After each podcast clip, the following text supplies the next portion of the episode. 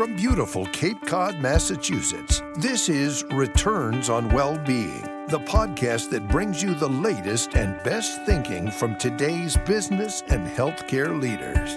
We share strategies, tactics, and information that help employers boost their bottom lines and address two of their biggest concerns the cost of healthcare coverage and the engagement of their workforce. To guide us on this quest, here's our host, Jim Purcell.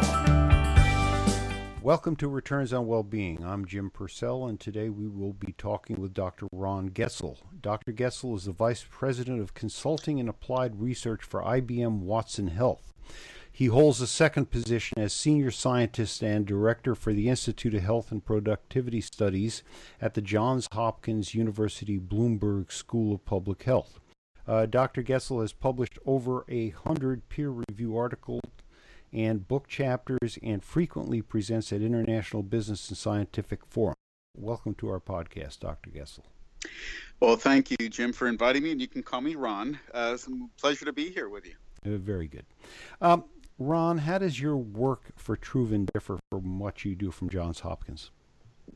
You know, in many ways, actually doesn't. So I've I've done this uh, amazing thing, which is to combine the talents and resources from academia and link it back to the business world. Mm-hmm. So the the aim of the Institute for Health and Productivity Studies, which I direct, uh, looks at ways of bringing real world problems to academic researchers and smart people at Johns Hopkins, and at the same time uh, makes the academic community fully aware of the kinds of real world challenges that businesses face and how do we combine this uh, set of uh, talents and resources and intelligence so they can do things that are going to benefit uh, one another?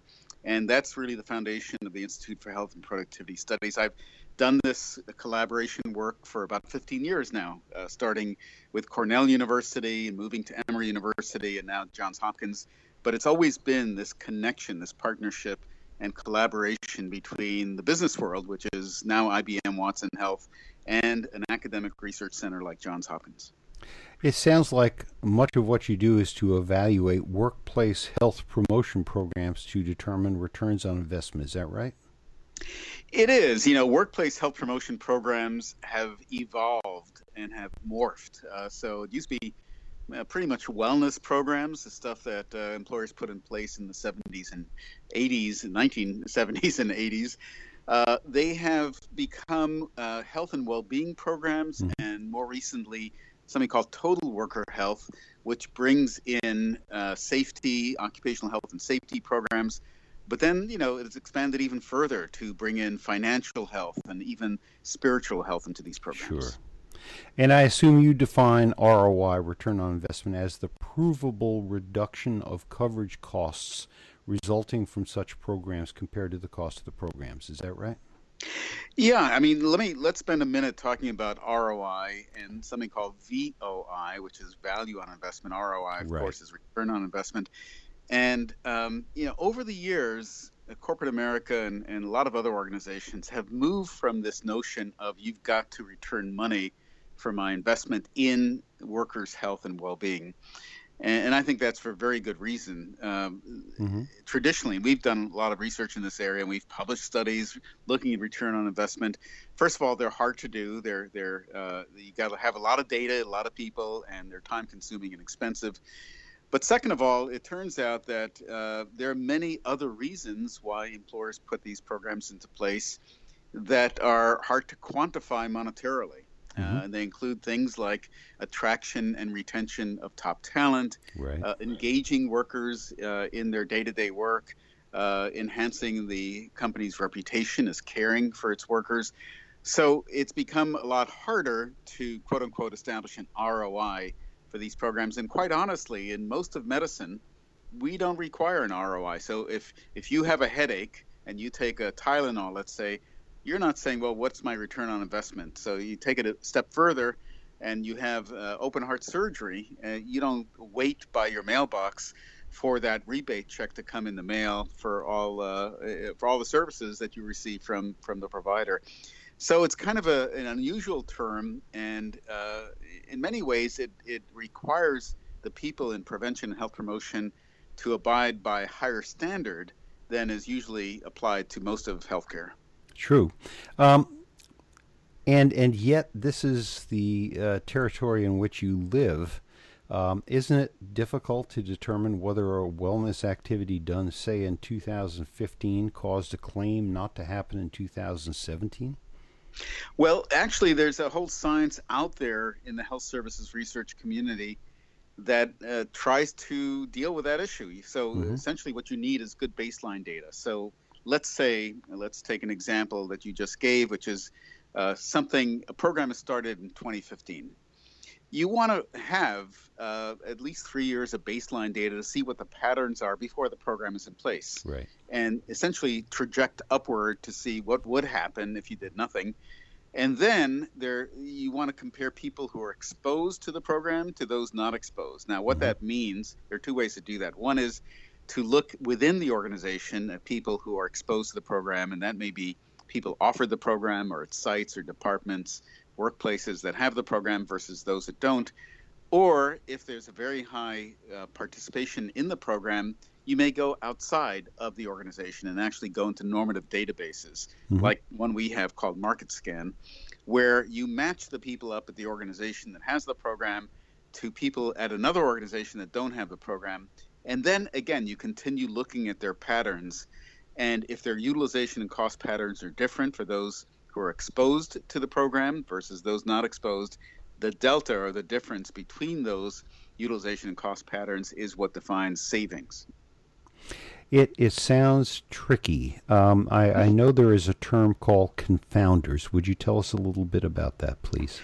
Right. There's a lot of confounders. So, for example, uh, whether or not you go have a medical procedure done depends on a lot of stuff first of all, it depends upon you know your your personality mm-hmm. and and your upbringing and whether you think uh, you know you ought to go see a doctor for something or not. So there's a lot of internal kind of a DNA of the person uh, in and of itself. And, and so the people who are participating in programs may be more health conscious, they may be more wellness oriented, they may be higher socioeconomic status, they may be more educated, they may have better jobs, more money. All those factors are confounders not to mention the least of which, you know, things that are organizational in nature, like uh, the demand of the job, the stress of the job, whether your right. boss is a nice person or not a nice person, uh, the the workflow, the hours. So there there are literally thousands, I guess, of confounders. And so the way to address that in health services research is you find comparison subjects. They're not called control; they're called mm-hmm. comparison subjects that are as close as possible as the person you're trying to evaluate. And you match them up kind of like twins up front. So you match them on age and gender and education and race and job type and, and even in some cases their interest in improving their health. And then you track those populations over time. And that's the closest you can get to controlling for confounders. Right.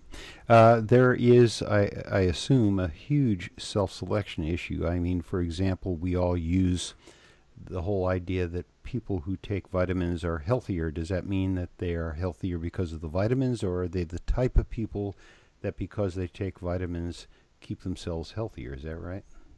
Yeah, that is absolutely right. And that's true for uh, all epidemiological research and and uh, you know even down to smoking research you know smoking causing lung cancer right. where uh, scientists you know for for many years obviously said that's a correlation that's cause not causation these things just happen to be traveling uh, on parallel tracks.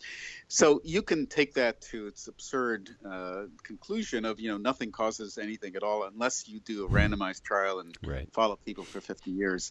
Um, the reality is that yes, indeed, there health conscious people are more likely to participate in health promoting activities whether or not you have a program in place. Absolutely true. The question is whether there's an incremental value of these programs, whether they go above and beyond what you would normally be doing. And that's how these various methods are employed to try to match people on as many things as possible, including motivation. So, what I'm hearing you say is there's a huge common sense factor here.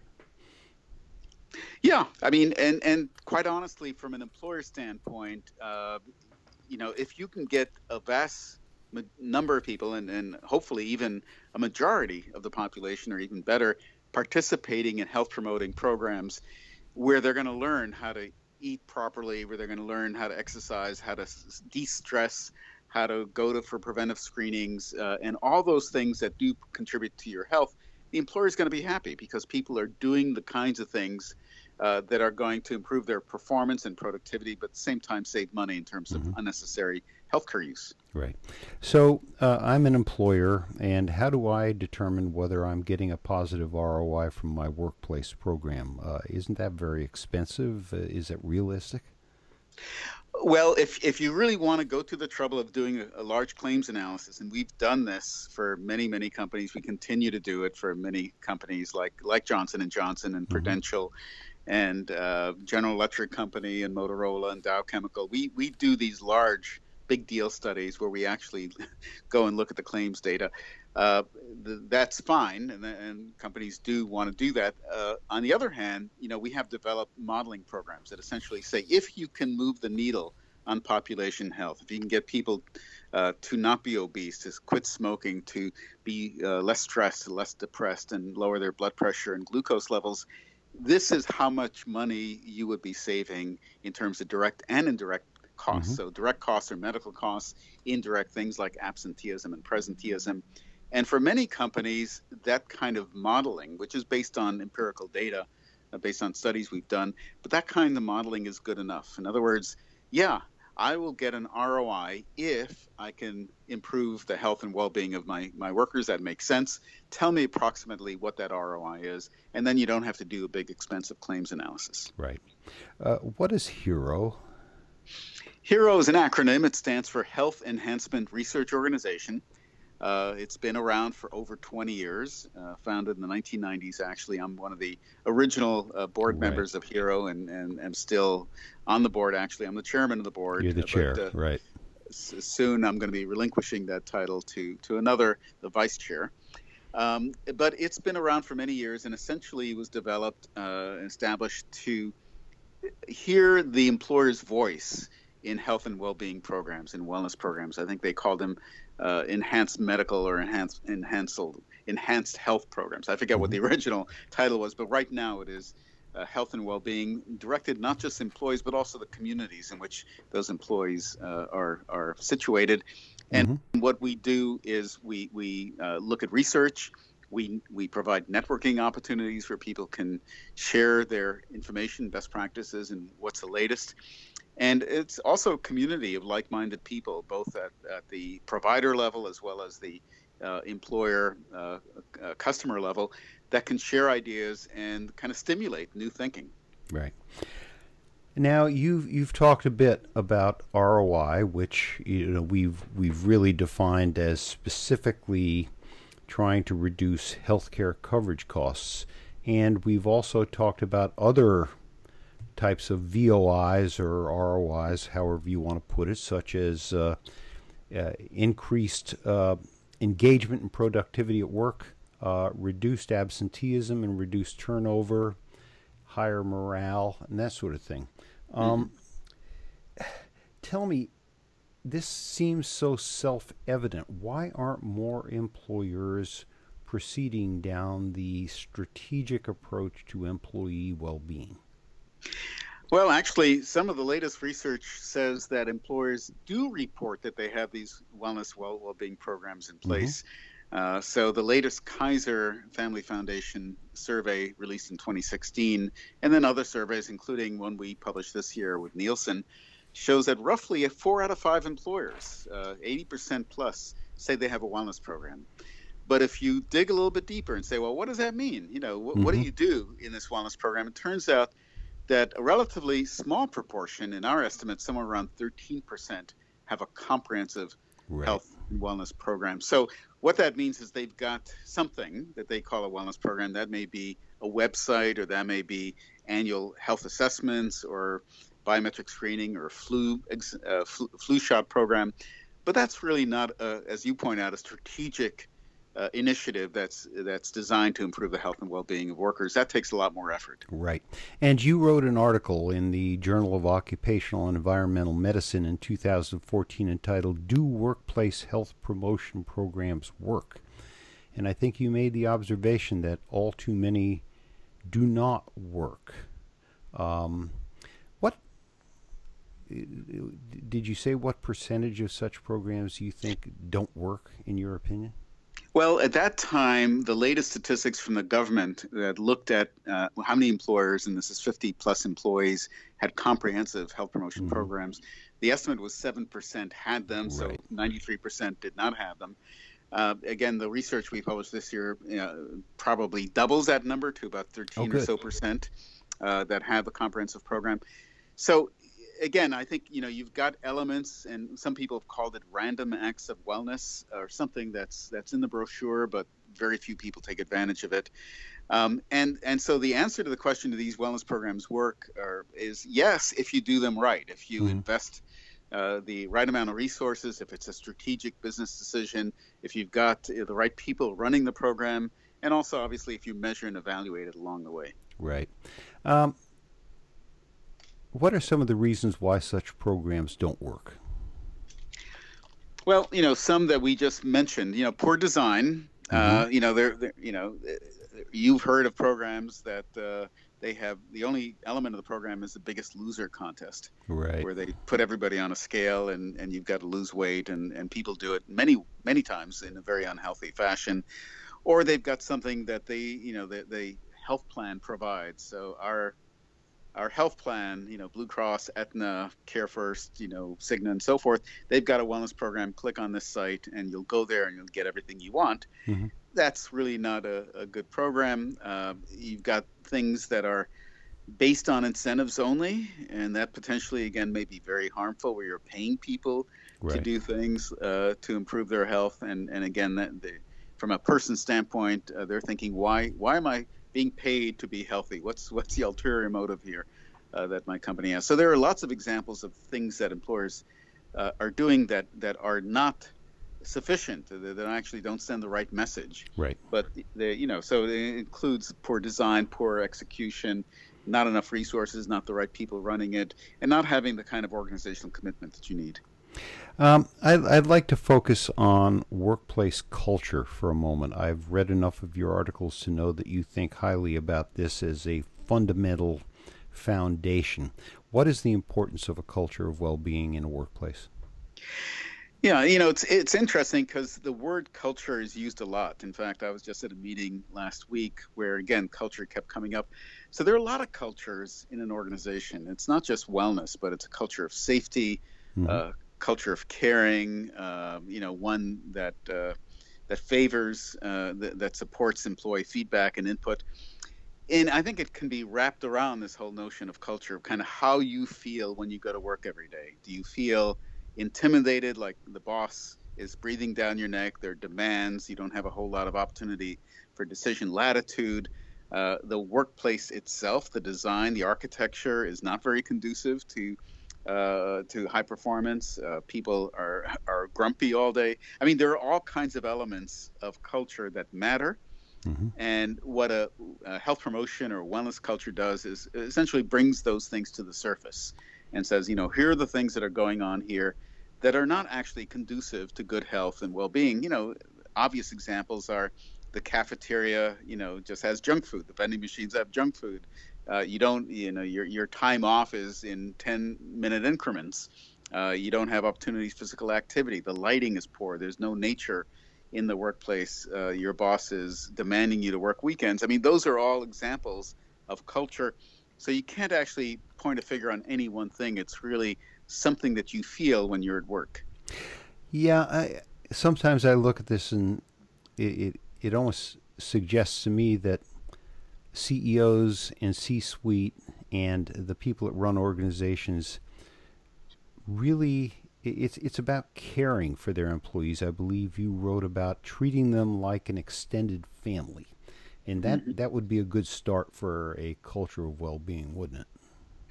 It would. In fact, some of the uh, cultures that I've I've been at that uh, really you feel it as the minute you walk in uh, including a company I visited last week, Sunbrella. Uh, many of them are family-owned companies. They're mm-hmm. not traded on the stock market. They're not these quarter-by-quarter demands for dividends uh, by external stockholders. But it is a uh, sense of we're all family, that we're in it together, that we care about each other. We all share in the success of the business, and that may be in the form of uh, employee stock ownership plans or pension plans and other benefits uh, that are obvious to people who work there. And, and in many cases, there's a long waiting line for people trying to get jobs at those companies uh, because they're, they're so highly uh, uh, preferred in the community. Uh, right. You know, one, one company in New York that we have talked about a lot is NextJump, which is 200 software engineers, e-commerce company and you know so they get applications from the most prestigious engineering schools in the country for only a few openings every year. And and people never leave. They don't want to leave. And and even in in you know there's actually a no fire policy as well. Uh, so people love their work because they love what they do not just from the business standpoint but also the, the companion standpoint mm-hmm. and, and the people running the company. Yeah and if you can create a culture of well-being that makes the default being that we take care of ourselves and we take care of each other, and we want to facilitate uh, healthy lifestyles and uh, both physical and mental well being. That's a pretty good platform for then putting in programs, right? It is, you know, but you know, we shouldn't lose sight of we're not in the nonprofit uh, world. We are in the for-profit world, and companies still need to make money, and they need to be successful. They need to be creative. Mm-hmm. Uh, they they need to get people to do stuff uh, that's going to provide value. Yep. Uh, actually, and, Google and, is, is one example where I think like each employee brings in one and a half million dollars in revenue, which is remarkable. But that's the expectation, right? Yes, and you know, if you have uh, healthier, more engaged, more productive workers, you should be able to make more money, wouldn't you? Yeah, because it's obviously if people come to work and they're excited about their work, sure. they're gonna they're gonna be focused on what it is that that uh, you know, the purpose of the company, which hopefully is aligned with their purpose. But if they're coming to work and they're feeling miserable for a whole variety of, of either physical or emotional problems, they're not going to uh, be producing a whole lot for, for, for you or for them. And uh, that's probably not a good place to be. I would think so. Uh, you've co authored several articles that tell us that companies with the most effective workplace programs generally experience su- superior financial performance, right? Tell us a little about your findings there. Yeah, I mean, the origin of these kinds of studies came from uh, Ray Fabius, who's a physician uh, in fact, I was on the phone with him today. But he he mm-hmm. published a paper a few years ago. I think it was 2013 in Journal of Occupational Environmental Medicine, and he looked at companies that won the American College of Occupational and Environmental Medicine uh, Culture Award. Essentially, these are uh, uh these are uh, awards given to companies that have excellent health promotion and safety programs, and found that they outperformed the S&P 500 which then inspired actually three studies that were published uh, in, in, in JOEM last year uh, that looked at this from three different angles. Our study focused on winners of the C. Everett Koop Award, which is an award that's been going on for 20 years now, mm-hmm. uh, that recognizes companies that have great data on their programs, but also data showing that their programs have improved health and saved money. And so we put a portfolio together of 26 companies, publicly traded companies, and followed their track, their stock trends from 2001 through 2014, and found that the, this portfolio, this kind of a little mutual fund, outperformed the S&P by about three to one.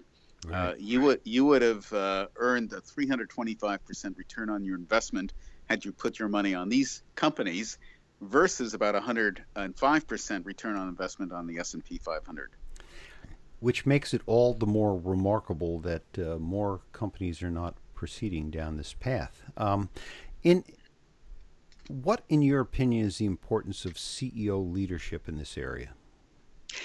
Well, it's gotta it's gotta come from the top. Uh, I mean, unless the CEO buys into this as a way of being and something that influences the culture in a very positive manner, it's not going to happen. You know, mm-hmm. uh, and employees are going to go to other companies where CEOs do see that, and uh, you're certainly experiencing that now with the millennial population working for a cause or a purpose, not just to earn a paycheck. Yep. And so, unless that's uh, that's communicated uh, vividly by the CEO and C-suite and middle managers, the supervisors, then these programs are not going to survive.